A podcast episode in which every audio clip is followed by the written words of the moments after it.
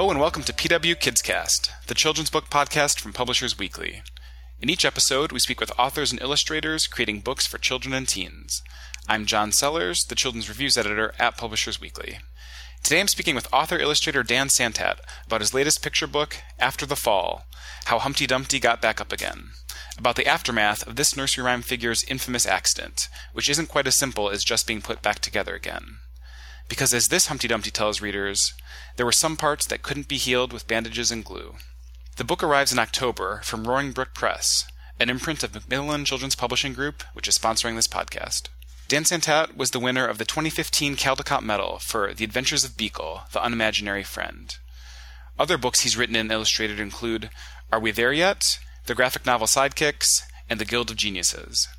He's also illustrated numerous other children's books, including Samantha Berger's Crankenstein books, Gennifer Choldenko's Dad and the Dinosaur, and Mac Barnett's Oh No and Oh No Not Again. Thanks for being here, Dan. Thank you. It's a pleasure. Well, you know, I, I, was thinking about opening with some sort of joke about, like, you know, the subtitle of this book could have been something like, you know, how Humpty Dumpty got his groove back. But this is actually a really intense kind of heart in your throat read, you know, which is not to say you didn't put some jokes in there too. I, I think the last time we spoke was actually for an interview the morning you won the Caldecott, and you know, right around that time you'd been writing online about the pace of your work and sort of pushing yourself too hard creatively and otherwise. Is any of that at all connected to your reasons for writing this book, or, or not at all? Uh, no, but uh, I have had my own struggles post Caldecott in terms of trying to live up to the honor. That in itself is a whole other ball of wax. Uh, actually, took me a, a year to kind of finally come to terms of just, I guess, accepting the fact that I actually won the award. This book comes from a different place. It's actually a love letter to my wife.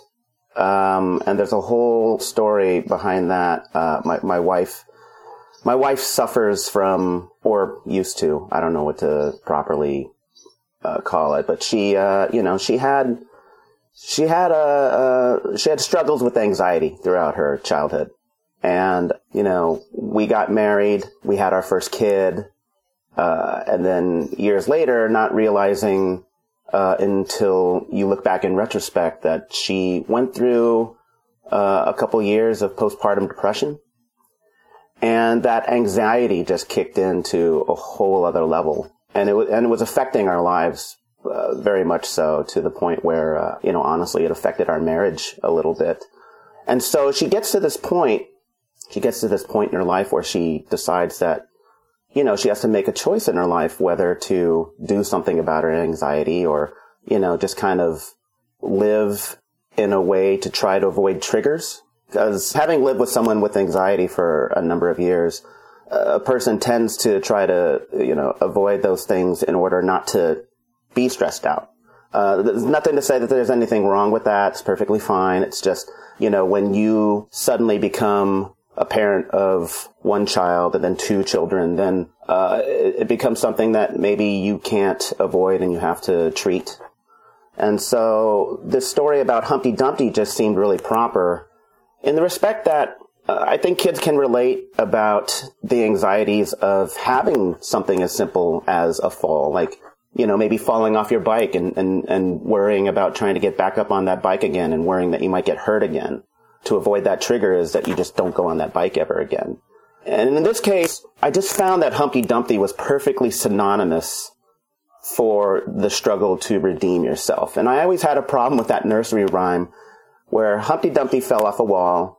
He had a great fall, and that was the end. You know, mm-hmm. it's just very neat and tidy. right, and I thought I thought it would be a great opportunity to just write a closing act for him that uh, allowed him to redeem himself. And do you feel like, uh, you know, telling it through this nursery rhyme angle, you know, you mentioned looking at a story about anxiety, you know, it's, it's you certainly it can be read through the idea of facing up to one's fears, um, even things like PTSD and depression. I mean, do you feel like telling it through this nursery rhyme angle sort of lets it speak more broadly in that way? Oh, absolutely. You know, uh, the the character himself has become synonymous with falling. You know, the, synonymous with having been defeated by something that could be crippling to anyone. You know, and so the struggle to overcome that you know, especially from watching my wife overcome anxiety, it's, it's not an easy feat. I mean, even in respect to the book, the the courage to climb up the wall is, is not an easy task to to achieve. Um, in fact, at, at one point, uh, when my wife was finally taking care of her anxiety, she she went on medication. There was a period where, when the uh, anxiety started going away, she felt like something was wrong. She felt like her body wasn't telling her the truth, and um, that's just something that kind of that's just a deeper struggle that goes with anxiety. I mean, honestly, maybe maybe after the fall might be a little too simplistic in terms of the complexities of dealing with anxiety, but for for kids, especially you know younger kids who who need a very you know simple lesson about facing your fears or overcoming your your challenges, I think I think I've managed to wrap it up pretty nicely and then probably have that as a starting point for anybody who probably wants to pursue further uh, help. Well, you know, and visually, uh, this book is somewhat in keeping with your previous books. I think your readers will recognize it as one of yours. But can you talk about your, your overall approach to sort of telling the story visually? Um, well, working with my editor Connie Hsu, we um, we like the idea of of this story reflecting the seasons, which may not be totally obvious in in the story. Um, the story opens with uh, a feeling of summer. It's a very warm palette. And then as you go along, you know, the story reflects the seasons. And so while he's feeling depressed, the leaves fall off of the vines that are growing on the wall. And then when he hits an emotional rock bottom, when there's nothing else for him to, to do, because his favorite thing is to watch birds up on the wall. And when winter comes, he's at this emotional low where he's just settled on trying to watch birds from the ground, but it just doesn't fill that void of, you know, that, that, that, that's missing from his life of enjoying bird watching up on the wall. And then the redemption comes around the spring when, when the wall becomes green and leafy again. And so the, that's a subtle thing, you know, like the, the city itself.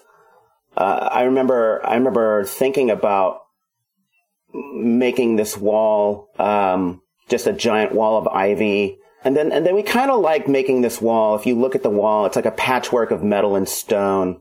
Uh, and that, and that felt like it reflected Humpty Dumpty as a whole, you know, just being broken apart and then pieced back together. And, and the ladder, I think, uh, you know, the taller the ladder, the, the more intense the closing act will be. So, I, I, had come up with different uh, ideas originally. I thought it was going to be him on top of a like a. At one point, I thought it was going to be on top of a freeway billboard or, or something like that. Um, but just to just to keep true to the nursery rhyme, you know, I kept it as a, as a wall. And I guess one could debate whether or not this is true, but you never see the other side of the wall. Uh, and you know, uh, for moments we were my, my editor and I were joking around that the wall is actually the walls to a giant round city that really serves as a nest to all these egg people. but, you know, you can interpret it any way you want. And, and certainly, I, I feel like uh, there's a lot going on with perspective in the book, both because of the, the bird watching angle, but also, you know, just the role that height plays in the sort of fear. Was that something else you were actively working with a lot? Right. Um, you know, I wanted to play with these angles that, uh, you know, dealt, that gave you vertigo. You know, there's, there's a shot high at the top of the wall and you see a paper airplane and then you look down and Humpty Dumpty is just this really small little speck that's looking up at the, at the wall. And, you know, little subtle things that, uh, um, a reader might not catch is, you know, his longing to get back onto the wall and, uh, there's a spread where he's walking alongside the wall and he's walking along the shadow of the of the wall so that the shadow that's reflected looks like he is on top of the wall. Uh, just little you know little hints of how he's feeling that doesn't exactly express itself in in the text uh, necessarily. And you know speaking of the text uh, you did choose to have humpty narrate himself in first person. Did that feel important to you to really bring readers inside what he's thinking and feeling Oh, absolutely. For the longest time, my editor and I were going back and forth about how the narration should be presented. She didn't, she wasn't on board with the third person, you know, she wasn't on board with the first person presentation because she thought, you know, if it was handled wrong, it could be very didactic, very campy. And so the original manuscript was Humpty Dumpty did this, Humpty Dumpty did that, and then this happened. And then when you get to the end of the book, when you get to the ending, which I, I won't, I won't spoil for any of the readers, but I felt like there was a little bit of a cluttering of communication where you didn't exactly entirely understand what happened. And I always felt, I always felt that having him tell his side of the story was something that would give a stronger emotional connection to the reader, like something that the reader could relate to.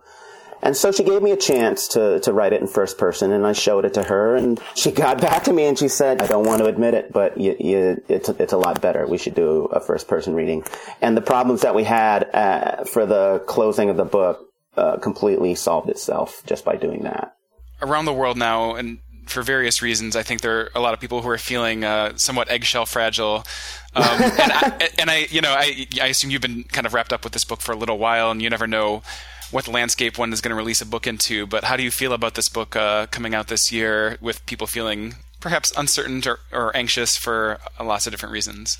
So I'm, I'm, reading between the lines of your question, and I'm not so going. Subtle. I'm not going. Yeah, I'm not going to spell it out. But you're actually not the first person to bring that up to me. You know that uh, that's not what that's not what uh, that's not what the book was uh, written for. You know, like I said, it's a love letter to my wife. But if if it is that thing that you need to help you get through something, then I feel like I've done my job. And I have no problems with people feeling that, you know, that they want to define the book in that way. I have absolutely no problems with that at all. And if anything, I'm, I'm grateful that I, it could be used to, to soothe a reader, if you will and you know, I think it's a good call not to give away the ending since it does make a pretty big impact. But what do you hope that readers might take away from the book on some level? Well, you know, along the lines with the fact that this book is for my wife, uh, it's also for my it's also for my son who is, uh, you know, inherited that anxiety. And my wife and I have had these discussions about whether we should help him out now so that he can get a handle on it and then he can go through life without having to worry about things, or if we should let him grow older and let him decide. Um, it's it's it's a tricky thing, you know, especially as a parent on on what the right solution is. And I've talked to other friends who have had anxiety, who deal with anxiety, uh, you know, and they live their lives, you know, perfectly fine with anxiety. And and who is it for me to say that you know that's not the right or wrong solution. As a parent, you can't necessarily always go up to your kids and say, don't do this, don't do that, and expect them to listen to you 100%. And so I don't, I don't nag my son about it. And my wife, my wife strongly feels that maybe it's up to him to decide as he gets older. But my wife and I also understand that if I hadn't said anything to her, she probably wouldn't have done anything about it because she settled into a lifestyle that didn't require her to change until our marriage got affected. So to each his own. But for my son, who, for example, he can't even go to the movies anymore because, you know, the loud noises and the, and the big screen and everything really rattle him. You know, I, I, you know, I, I feel like that anxiety has taken something that should be fun away from him. I hate anxiety. I really hate it.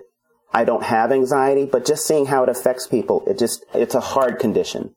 And, you know, uh, for, it's just, it's, it's, uh, it's a way to communicate to, I mean, on a personal level, it's a way for me to communicate to my son that, you know, whatever you decide to do, you know, maybe, maybe there's something, maybe there's some hope for you to not have to live with this constant, you know, anxiety in your in your mind, and and if you do overcome it uh, without giving away the ending, that there's more to life that you can evolve, you can move on and become, you can you can explore more in life. Well, you know, last year I think we'd written at PW that you'd signed up several books um, with your editor Connie, who of course has now moved to, to Roaring Brook. Um, can you talk a bit about you know what's next for you? What's keeping you busy now?